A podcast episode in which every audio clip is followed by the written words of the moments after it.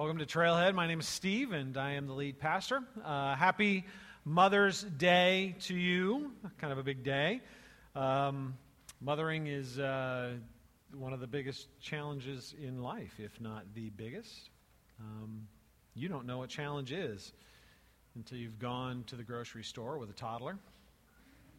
Right? You're looking at the shelf. Two seconds, literally two seconds. You look down, and uh, your child's two aisles over in the frozen food section, eating a frozen dinner, off the floor, naked, mothering, right? I mean, it is seriously uh, the biggest challenge in life. Um, so we come to Mother's Day, and I always come with a, a, a certain amount of caution in my heart. It's a complex day. Mother's Day is an emotionally loaded day. And, and so I want to read a liturgy this morning that I've read in years past. Uh, I adapted it from a blogger named Amy Young, and um, uh, I think it just helps us uh, enter into a little bit of the complexity and the joy of today. To those who gave birth this year to their first or next child, we celebrate with you. To those who lost a child this year, we mourn with you to those who are in the trenches with little ones every day and wear the badge of the food stains to prove it, we appreciate you. To those who experience loss through miscarriage, failed adoptions, or running away, we mourn with you. To those who are walking the hard path of infertility, fraught with pokes and prods and tears and disappointment, we walk with you, though often imperfectly. To those who are foster moms, mentor moms, and spiritual moms, we need you. To those who have warm and close relationships with your children, we celebrate with you. To those who have disappointment, heartache, and distance with your children, we sit with you. To those who lost their mothers this year, or in years past. We mourn with you. To those who experienced abuse at the hands of your own mother, we acknowledge your experience and we honor your sorrow. To those who lived through driving tests, medical tests, and the overall testing of motherhood, we are better for having you in our midst. To those who are single and long to be married and mothering your own children, we mourn that life has not turned out the way that you longed for it to be. To those who step parent, foster parent, or adopt, we walk with you on these complex paths. To those who envisioned lavishing love on grandchildren, yet that dream is not to be, we grieve with you. To those who have emptier nests in the upcoming year, we rejoice with you, and we also grieve with you. To those who place children up for adoption, we commend you for your selflessness and remember how you hold that child in your heart. To those who have had an abortion, we share grace with you.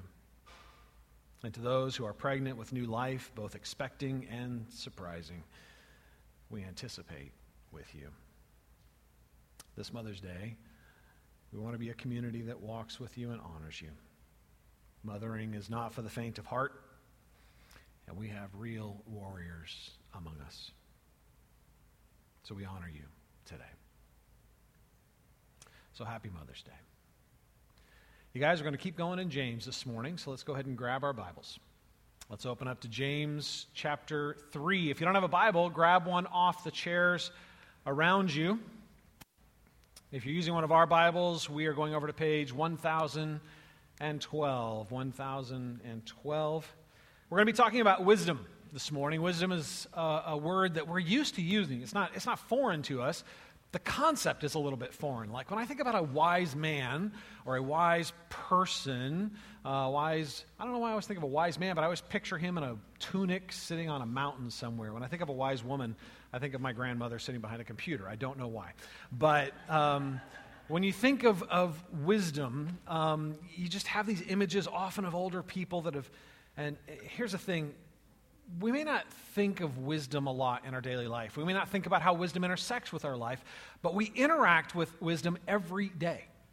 We rely on wisdom every single day because wisdom is what helps you determine where you want to go and how you want to get there. You're going to hear me say that a lot this morning. Wisdom is what helps us determine where we want to go, right? And I'm, I'm speaking a little bit metaphorically. I'm not just talking about lunch today, although be wise there too. Um, but, but where you want to go and then how you're going to get there. What steps are you going to take to get there, right? So that's why it's incredibly critical that we have real wisdom. Because if we don't, all of our plans uh, are undercut from the outset. So here's the thing, you guys true wisdom is not about having the right information.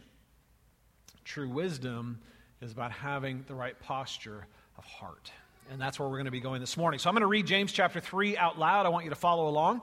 James chapter 3, and I'm going to be reading verses 13 through chapter 4, verse 3. Who is wise and understanding among you? By his good conduct, let him show his works in the meekness of wisdom. But if you have bitter jealousy and selfish ambition in your hearts, do not boast and be false to the truth. This is not the wisdom that comes down from above, but is earthly, unspiritual, demonic. For where jealousy and selfish ambition exist, there will be disorder and every vile practice. But the wisdom from above is first pure, then peaceable, gentle, open to reason, full of mercy and good fruits, impartial and sincere.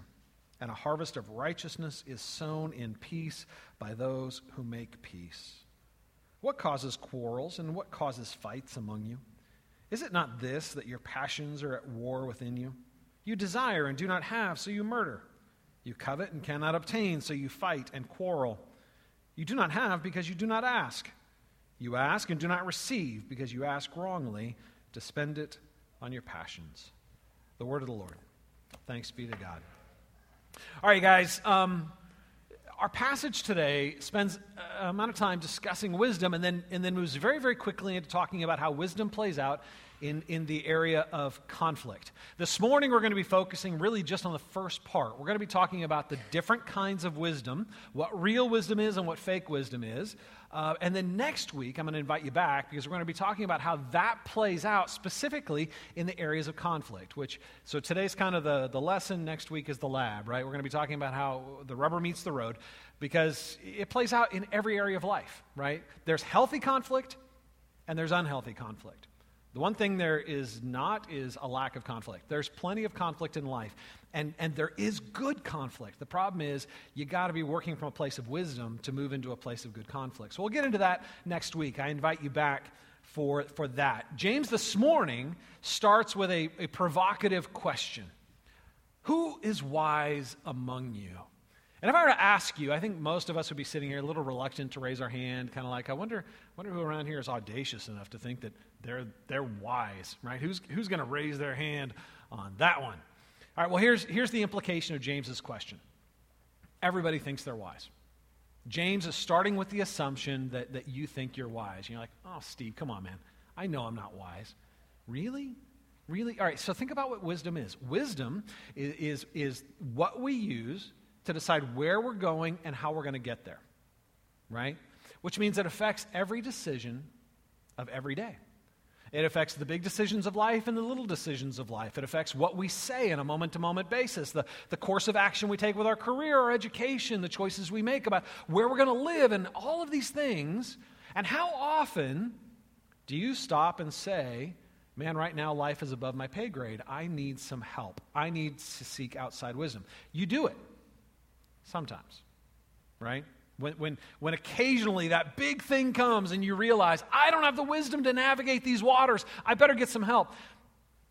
Think about the, the thousands of times you rely on your own wisdom instead of leaning into the wisdom of others. Instead of admitting you don't have the wisdom to navigate what's in front of you, you assume you do. See, when James is assuming that your answer here is, yeah, I'm that wise one, he's right. You do assume you're, you're that wise one. You think you have what you need to navigate the, the challenges of life in front of you. Uh, that's how you're moving through life and making the decisions you're making and, and, and um, fairly confident with, with what you're doing, right?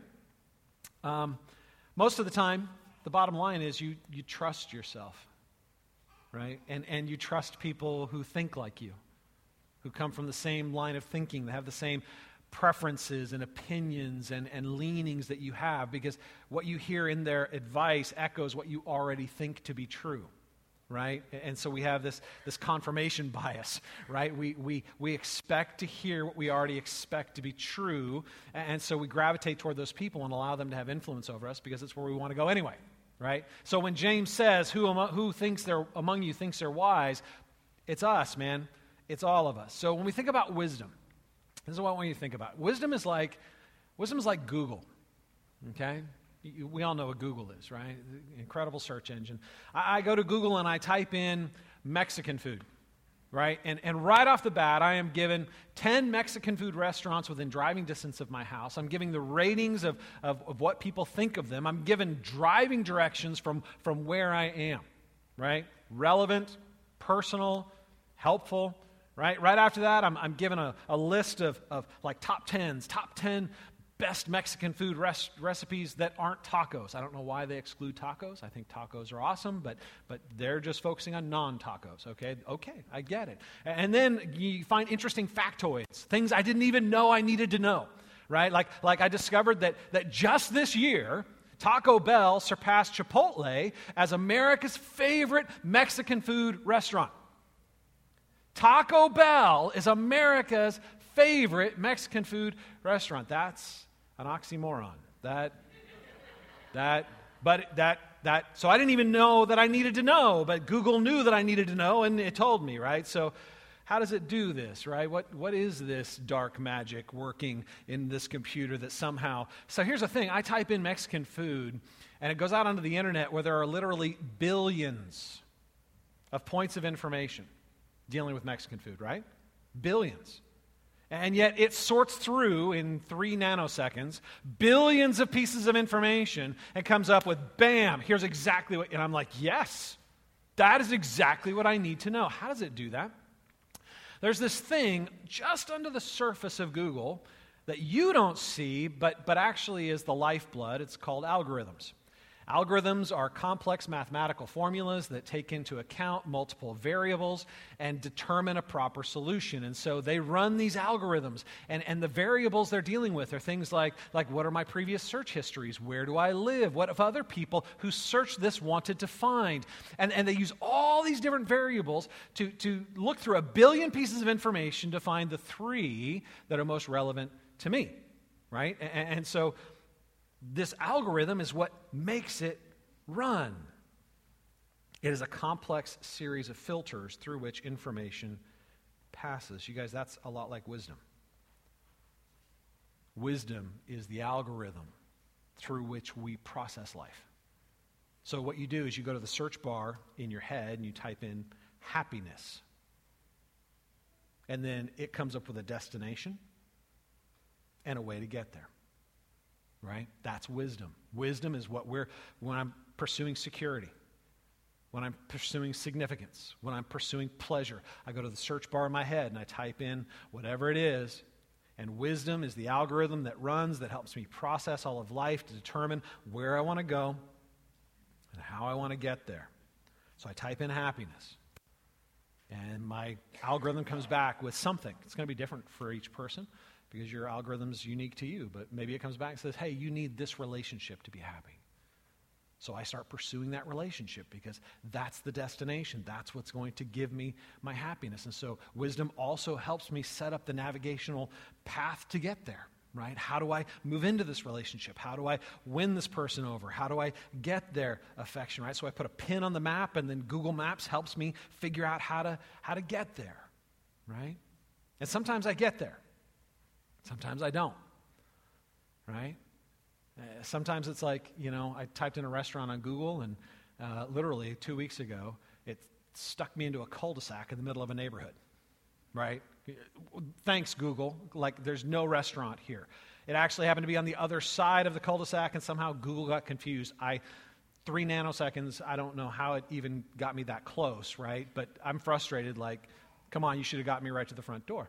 Sometimes life's like that. You type in happiness, it tells you you need a relationship. So you pursue relationships and it doesn't happen. So you go back to the search bar, you type in happiness again because relationship isn't happening, right?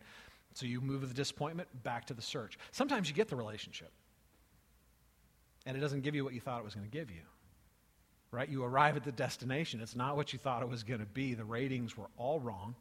Yelp missed it on this one, right? This relationship is not making me eternally satisfied and happy, right? And so what do you do with that disappointment? You go back to the search engine. You type in happiness again. That didn't work, so I'm going to go back and do it over again, right? And what I think is that over a period of time, as I gain more information, as I gain more experience, as I work with more time, somehow my algorithm is going to get better. And so, even though it keeps disappointing me, even though it keeps mm, taking me either to the wrong place or taking me to a place that doesn't give me what I hoped it would give me, I keep going back to it and typing in the same stuff, hoping it's going to get me there. James, this morning, is lifting the hood to show us the algorithms that drive our wisdom. He's lifting the hood and showing us what's actually driving our choices. Not just what we want, but why we want it. That's more important. Because if you figure out why you want it, you're going to figure out whether the what is worth pursuing, right? So James pulls it back and he says, man, this is what it is. And, and there are two kinds of wisdom here there's a worldly wisdom that always fails, and there's a godly wisdom that can't help but succeed. And you need to know the difference.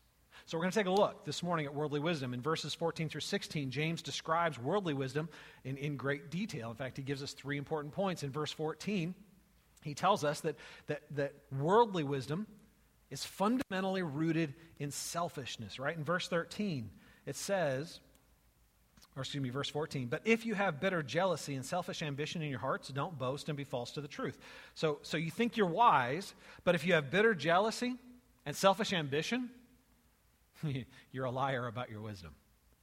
You're, you're deceiving yourself and you are deceiving others. See, worldly wisdom, worldly wisdom, false wisdom, bad wisdom, isn't primarily bad because it has bad information. Bad wisdom isn't wrong because it's got a, a false set of facts. Primarily, worldly wisdom is false and broken because it is driven by false motives.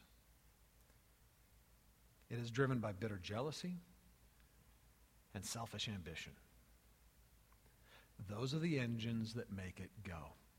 Those are the filters through which we, we process everything to try to get to our end result, right? So, bitter jealousy. Jealousy itself is a word that, that isn't necessarily bad, right? It, this word could be translated as zeal, which is a good thing. To be zealous for good things is, is a good thing. It means to have a strong desire, and there's nothing wrong with having strong desires. In fact, we were created to have strong desires. God's the one that gave us our desires, and He intended us to have strong desires. In this context, though, we know this is bad because He put the word bitter in front of it. This is a bitter jealousy. This is a strong desire that is flowing out of resentment this is a strong desire that is flowing out of the fact that I compare myself to others and I'm frustrated with what I see. I perceive them as having more than I have or being more than I am. And I become jealous of their possessions or their station in life or the way people treat them or the respect they have or the prestige they've earned or haven't earned in my bitter jealousy. And I, be, I you know, so I, I, I want it, right? Selfish ambition. Ambition, there's nothing wrong with ambition. God gave us a wiring to be successful, He gave us a desire to be significant. There's nothing wrong with ambition. To be significant, to build something significant, to invest in something significant. There's nothing wrong with ambition. The problem here is that it's selfish ambition. It is, it is a desire to promote and build self, not us, me. Not you, me. Life is a competition. And so, what it comes down to is this bitter jealousy and selfish ambition flow from this mindset that says, I have to keep what I have and I have to get more. This is the worldly mindset. This is how I become significant. This is how I become loved. This is how I become secure. I keep what I have and I get more. Life is a field of limited resources and it's a competition. And because there are limited resources, everything you get is something I can't have. And everything I get is something you can't take from me. Bitter jealousy, selfish ambition. It's about me. So I look at people as a means to an end. I look at my things as a way to secure myself or to, to um, enjoy myself or, or whatever.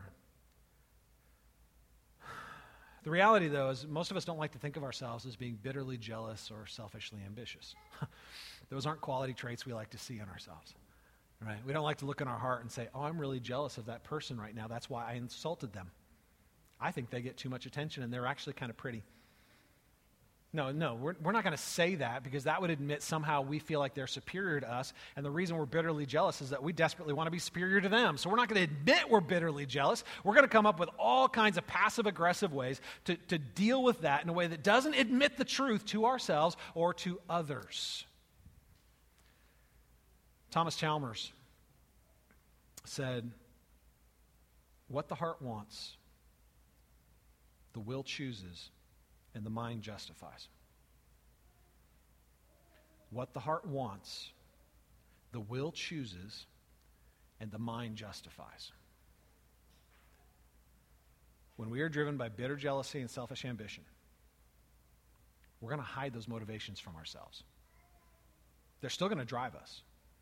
I want that better job. I want that better house. I want that better car. I want that better relationship. I want to be seen as better than. I want them reduced and myself raised.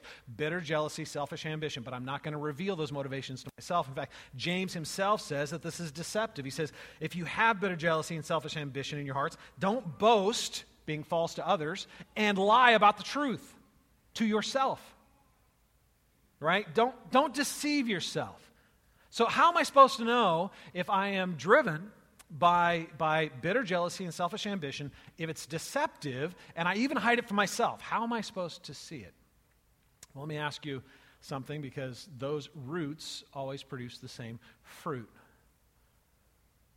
How much discontent drives you? How much of your life is driven by discontent? I don't have enough. I'm not enough. Job, money, possessions, respect, affirmation, approval, discontent. Discontent flows from bitter jealousy and selfish ambition. How much of your life is driven by fear? I'm afraid I'm going to lose what I have. I'm afraid I'm going to lose my standing. I'm afraid I'm going to lose my respect. I'm afraid I'm going to lose my position. I'm afraid I'm going to lose my income. I'm afraid I'm going to lose my security. I'm afraid I'm going to lose the approval and the affection of people I desperately need. I'm, I'm driven by fear. Fear flows from bitter jealousy and selfish ambition. How much of your life is driven by pride? Your need to promote an image, on the one hand being strong, and on the other hand looking stronger than those that you consider weak, those that you just, just consider despicable or worth despising. You look for those things, you, you know where the root is. You may not want to admit it, you may not want to deal with it, but those things flow from bitter jealousy and selfish ambition. So, the measure to which your life is driven by discontent, fear, and pride is the measure to which you are rooted in bitter jealousy and selfish ambition. And if you're like me, you're not feeling real good about yourself right now. A lot of my life is driven by discontent. A lot of my life is driven by fear. A lot of my life is driven by pride. But those are the things that naturally flow out of it. It's rooted in selfishness, self centeredness, right? And as a result, um, it, it expresses itself in a life that is determined to, to do life without God. It, it, I want to get the blessings of God without the presence of God. I want to get the fullness of what God gives without humble dependence on the God who gives it, right? So in verse 15, what we see is that, is that this flows out of a specific uh, mindset, right? Verse 15 this is not the wisdom that comes down from above, but is earthly, unspiritual, demonic.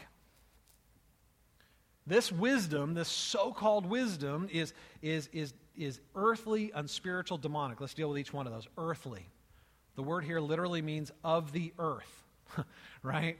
Of the earth. It, it, it, it, means it's in comparison to the wisdom that comes down from above. This wisdom is right here on the terrestrial plane. So the wisdom that comes down from above generally has a better perspective on things, doesn't it? If you're up here, can't you see a lot? Like, especially if you're up here where God is, because He's like as high as you can get and still has perfect vision of all things, right? So, so the wisdom that comes down from above sees all things. The wisdom that is earthly, I mean, how much can you see at any given time? Of your world, of your life? Like, like you know, you only see a very, very small piece of what is. And what is, and, and, and even of what is relevant to your daily life right? But this wisdom is earthly. It depends on what I see, not what God sees. It depends on what I determine, not what God determines. It, it, depends on my ability to see what is right, what is good, what will give life, what will bring blessing, not on God. I don't depend on God, I compete with God. It is earthly. The second word is unspiritual. Unspiritual. The Greek word psychikos literally means of the soul. What's wrong with the soul? There's nothing wrong with the soul, but this word is often used in the New Testament to contrast someone who is spiritual to someone who is depending on their natural abilities and talents.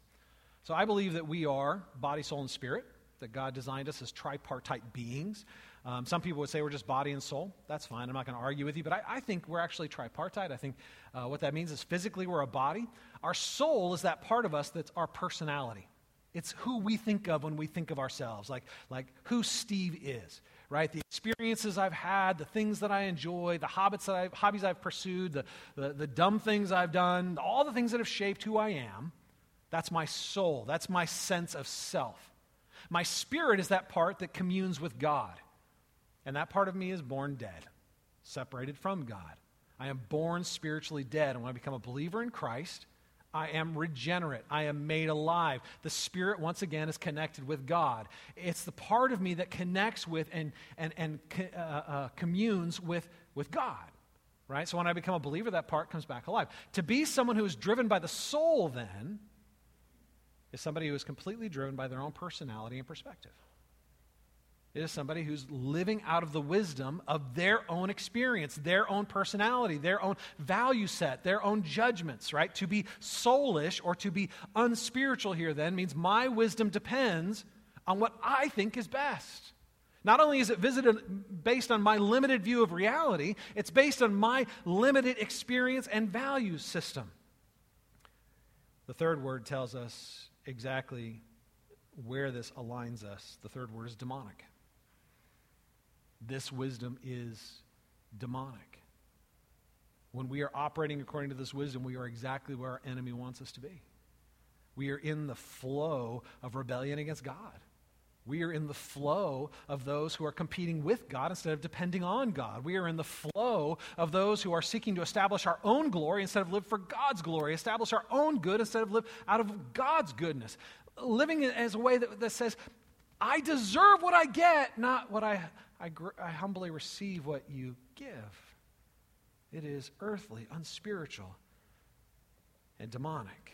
And as a result, it is unenlightened by the wisdom from above, and it's limited, perpetually limited by my experience, my vision, my thoughts.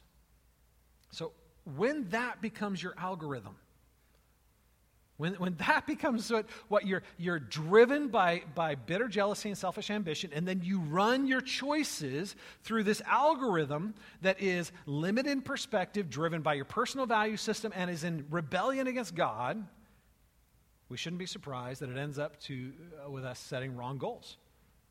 We choose wrong destinations. We want happiness, which is, a, good goal, but we set the wrong waypoint to get there. We think, if I can get here, it's going to give me happiness. We get there, and it doesn't give me what I thought it would. And we shouldn't be surprised because our algorithm is fatally flawed. There's a problem in the coding, and as a result, the results will always fail. Verse 16. Verse 16, where jealousy and selfish ambition exist, when your wisdom is driven by bitter jealousy and selfish ambition, there will be disorder in every vile practice. The end result of this path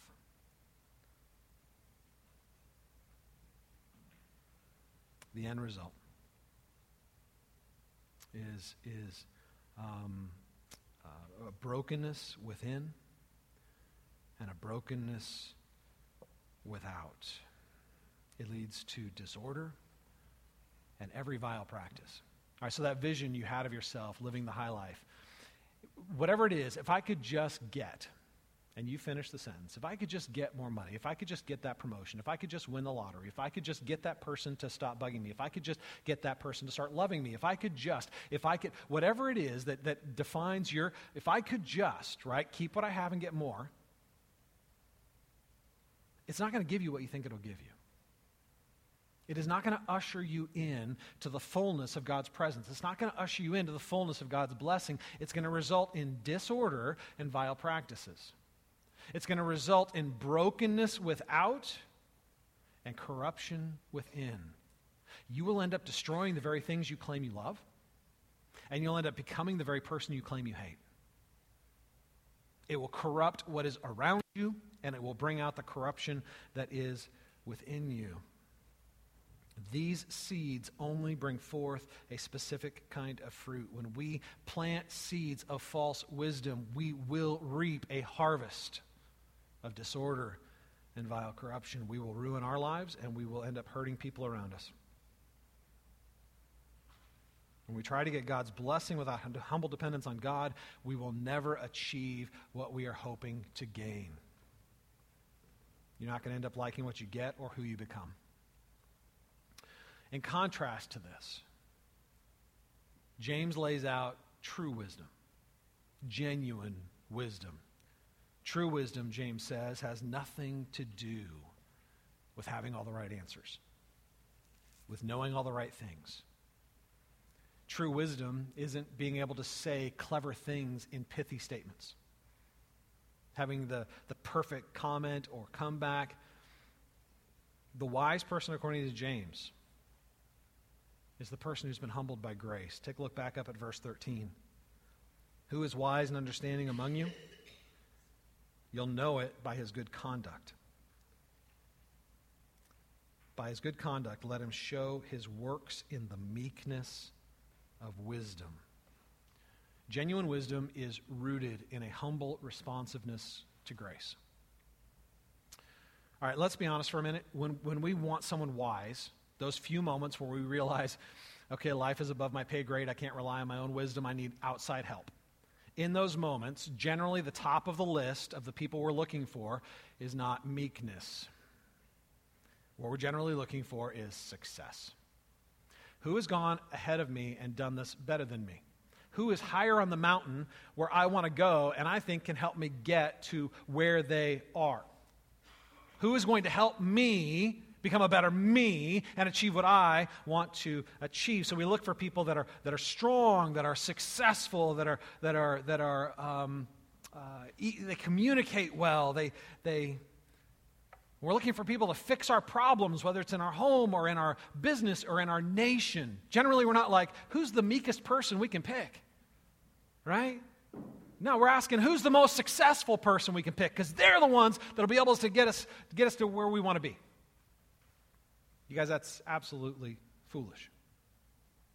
It is absolutely foolish. James tells us that the foundation of wisdom, the foundation of wisdom is meekness. So if you're not building on weakness, it's not wise.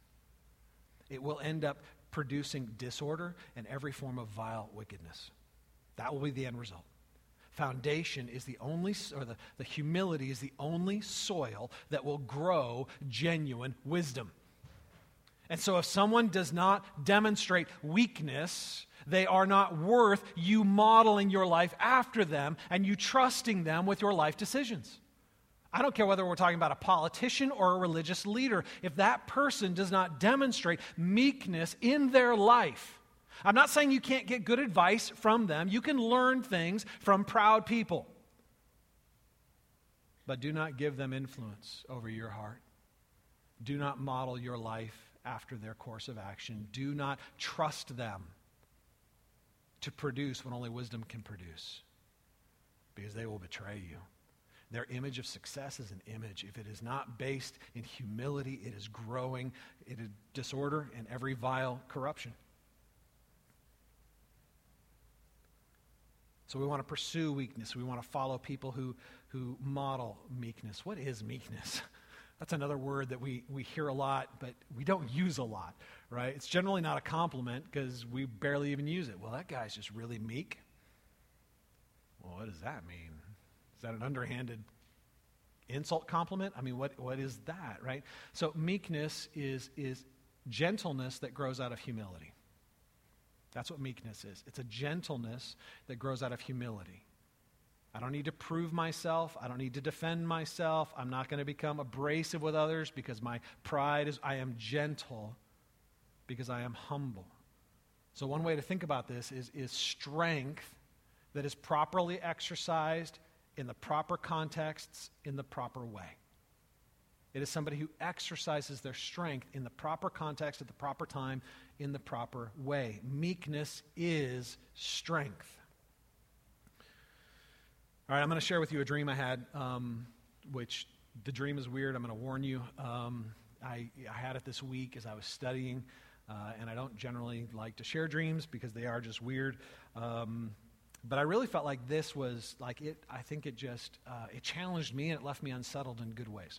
So I share it with you this morning with the hope that it'll possibly do the same. So in this dream, I dreamt that I was confronted with a very large guy, big, muscular, tree trunk kind of a guy, the kind of guy that, that snap me in two, right? And, and, and he's a big guy, and he's got a malicious grin, and, and I can tell he's demonic.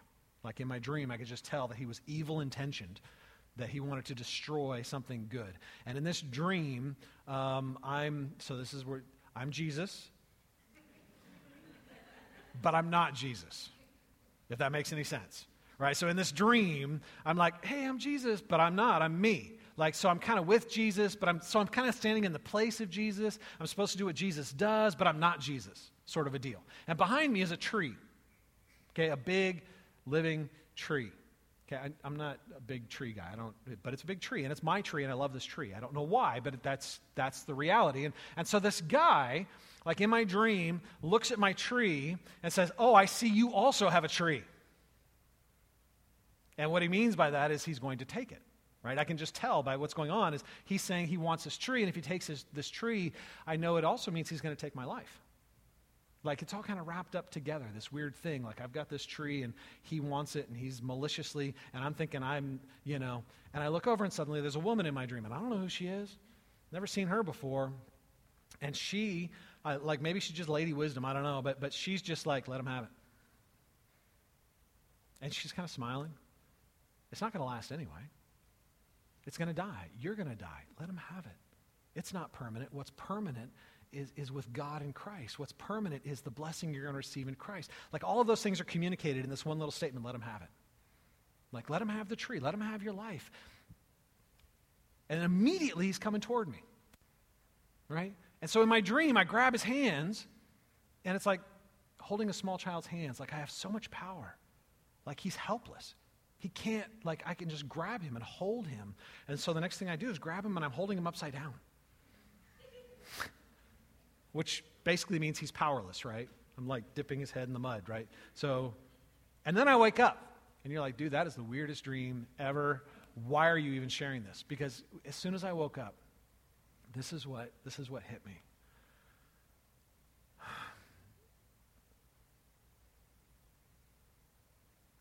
I didn't have enough strength to not use my strength.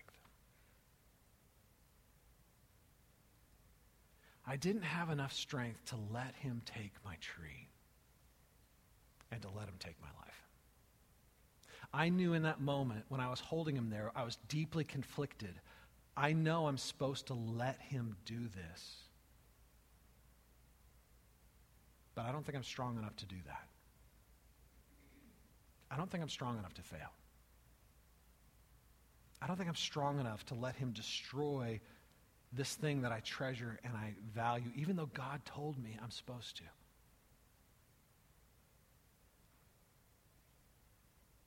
So, what that revealed to me as I was wrestling with this is that meekness is freaking hard. I, I'm not strong enough to be meek.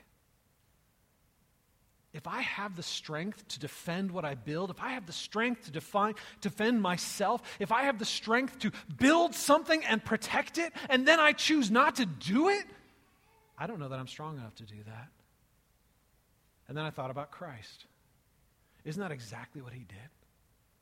When he was brought uh, before the council of Jewish elders, when he, was, when he was spit on and hit, when he was brought before Pilate, he had enough power to grab Pilate by the ankles. He had enough power to grab the entire Roman army by the ankles and hold them powerless. But he withheld his power and yielded himself because it was the path of wisdom. It was the path that God had placed him on to secure blessing for, for, for us. He yielded himself. He was meek, which means he was strong enough not to exercise his power. And I can't do that. I'm not strong enough to resist the bitter jealousy and selfish ambitions in my heart. I am driven by a need to build my own glory, to secure my own future, to establish my own worth. And I, am, am I, I, don't have the strength to just give that up and walk away from it, to pick up my cross and follow Christ daily. I don't have the strength to do that because I don't have the strength to resist the bitter impulses of my own heart, to build and protect for my own glory and security and joy, to stand back and let it be destroyed, even if by the will of God. So then I wrestled with that and I started asking, what does that mean? How in the world are we supposed to be meek when it's an impossible task? And there's only one answer. You have to follow the Savior of meekness. You have to follow your hero in the faith because he has perfectly modeled meekness and he loves you. When you are unconditionally, ridiculously loved by the God who can retell your story as a story of resurrection, not of death, of success instead of failure, that gives you the strength and the courage to be meek, to actually allow yourself to fail in things the world says are, are non negotiable in order to succeed in the things that God says are worth all things. Meekness flows from responding to God's love. Meekness flows from, from my drawing near to the God who has demonstrated meekness on my behalf when he stepped into my shame so I could be covered with his dignity, into my guilt so I could be covered with his record. When I am loved like that, I become strong like him. When I am loved like that, I become meek. Not because I'm strong enough, but because His love frees me and changes me so that I can lose to the glory of God. I can yield to the glory of God. I can pick up my cross and die to my own kingdom, to my own glory, to my own plans, to my own, to my own self, to the glory of God.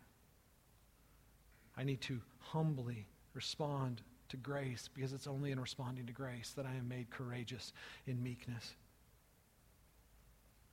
And what this does is it is effective and transformative. Take a look at what it does in verse 17. In verse 17,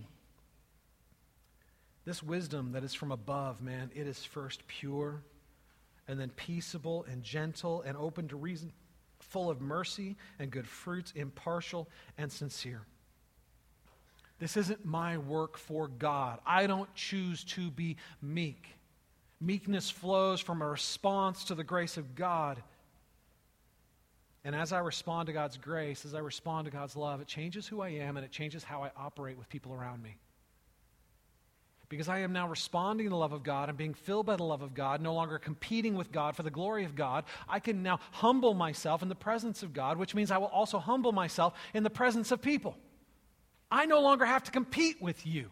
Life is not a field of limited resources. I have the super abundant grace of God that gives and gives and gives and never stops giving. I follow the Christ of the resurrection. Not even death can take away the greatest blessings that God has given me because the greatest blessings come not in achieving in this world, but by being raised into the next. you're no longer a threat to me. And that means I can now love you instead of use you. It means I can now relate to you instead of compete with you. It means that I can now see you in humility instead of fight with you out of bitter jealousy and selfish ambition.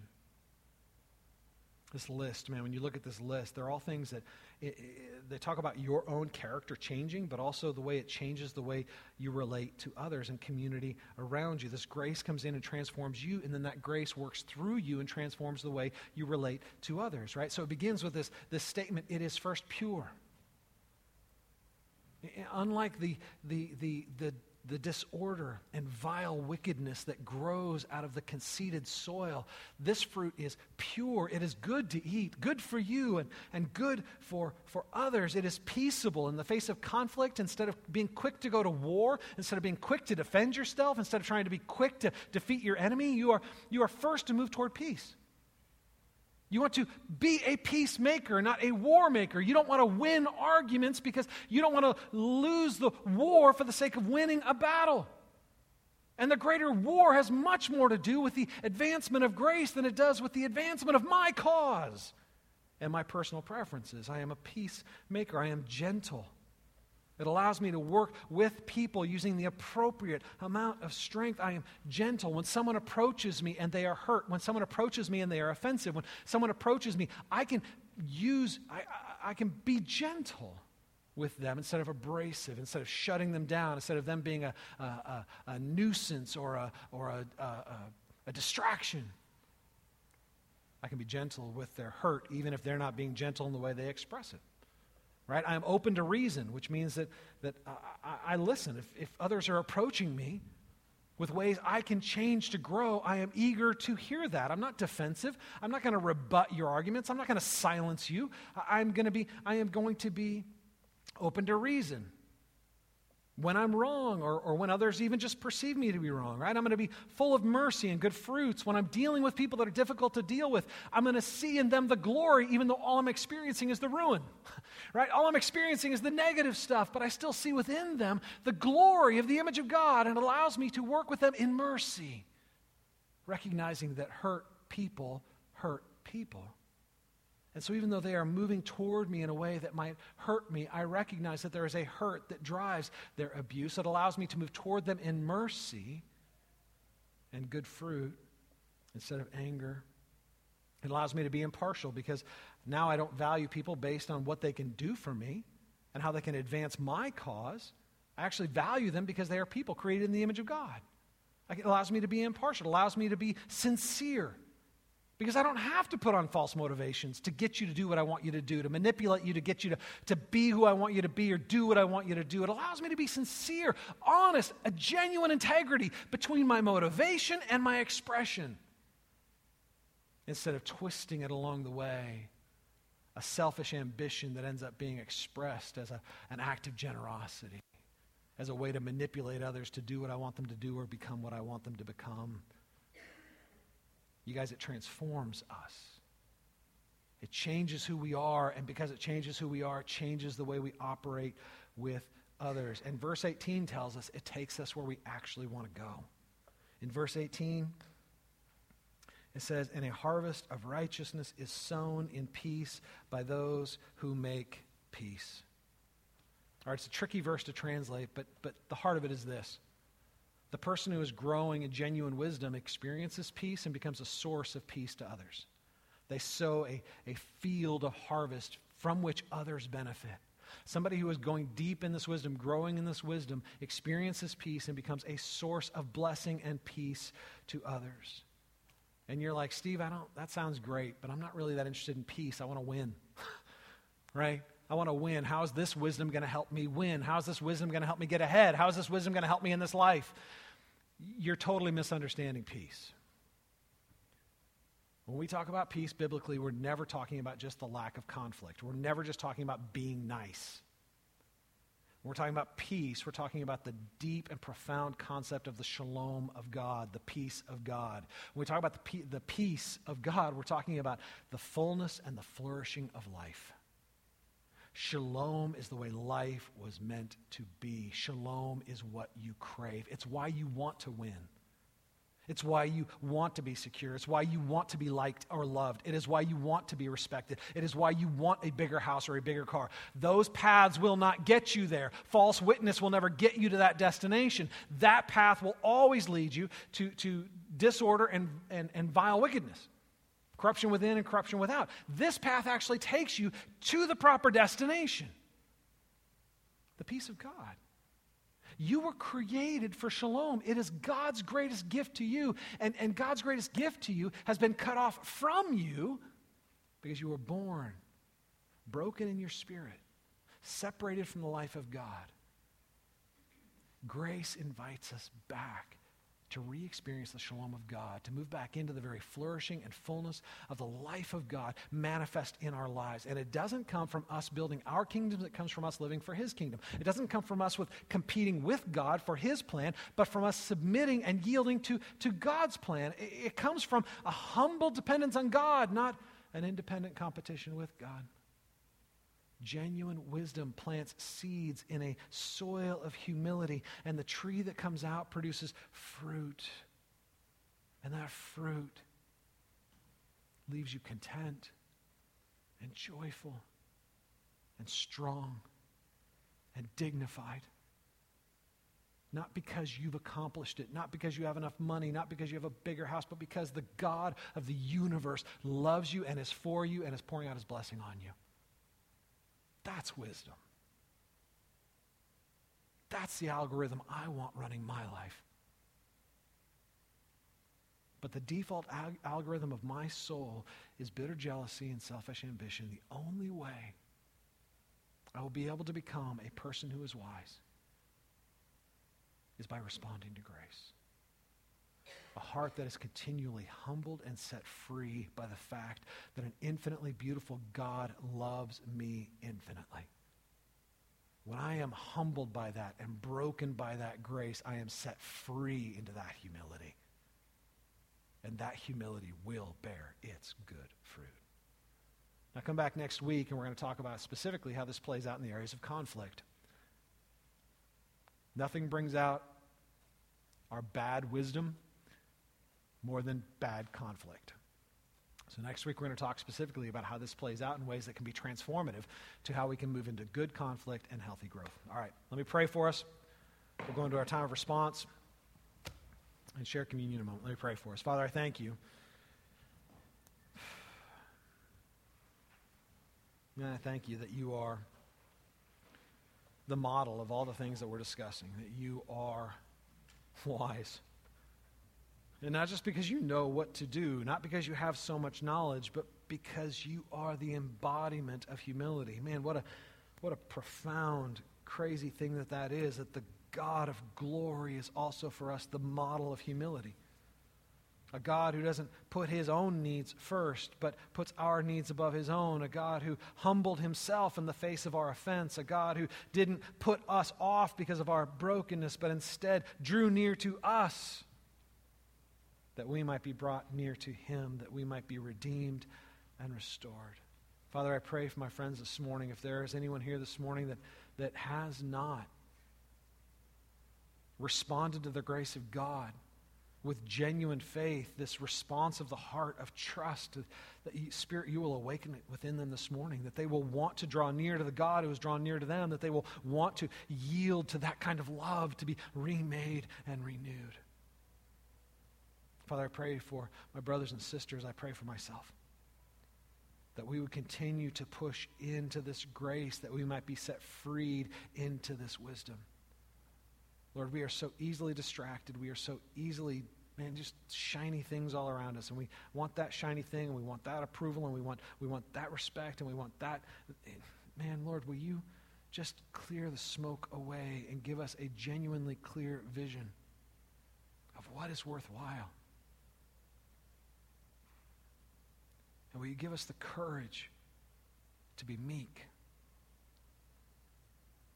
To not defend ourselves, to not to build our own kingdoms, to not to establish our own walls, to not dig our own trenches, but to trust that at the end of the day, our hope is in your power to raise the dead, not in our ability to fend it off. Give us that kind of boldness. You guys take a few minutes and pray. We'll start communion in a moment.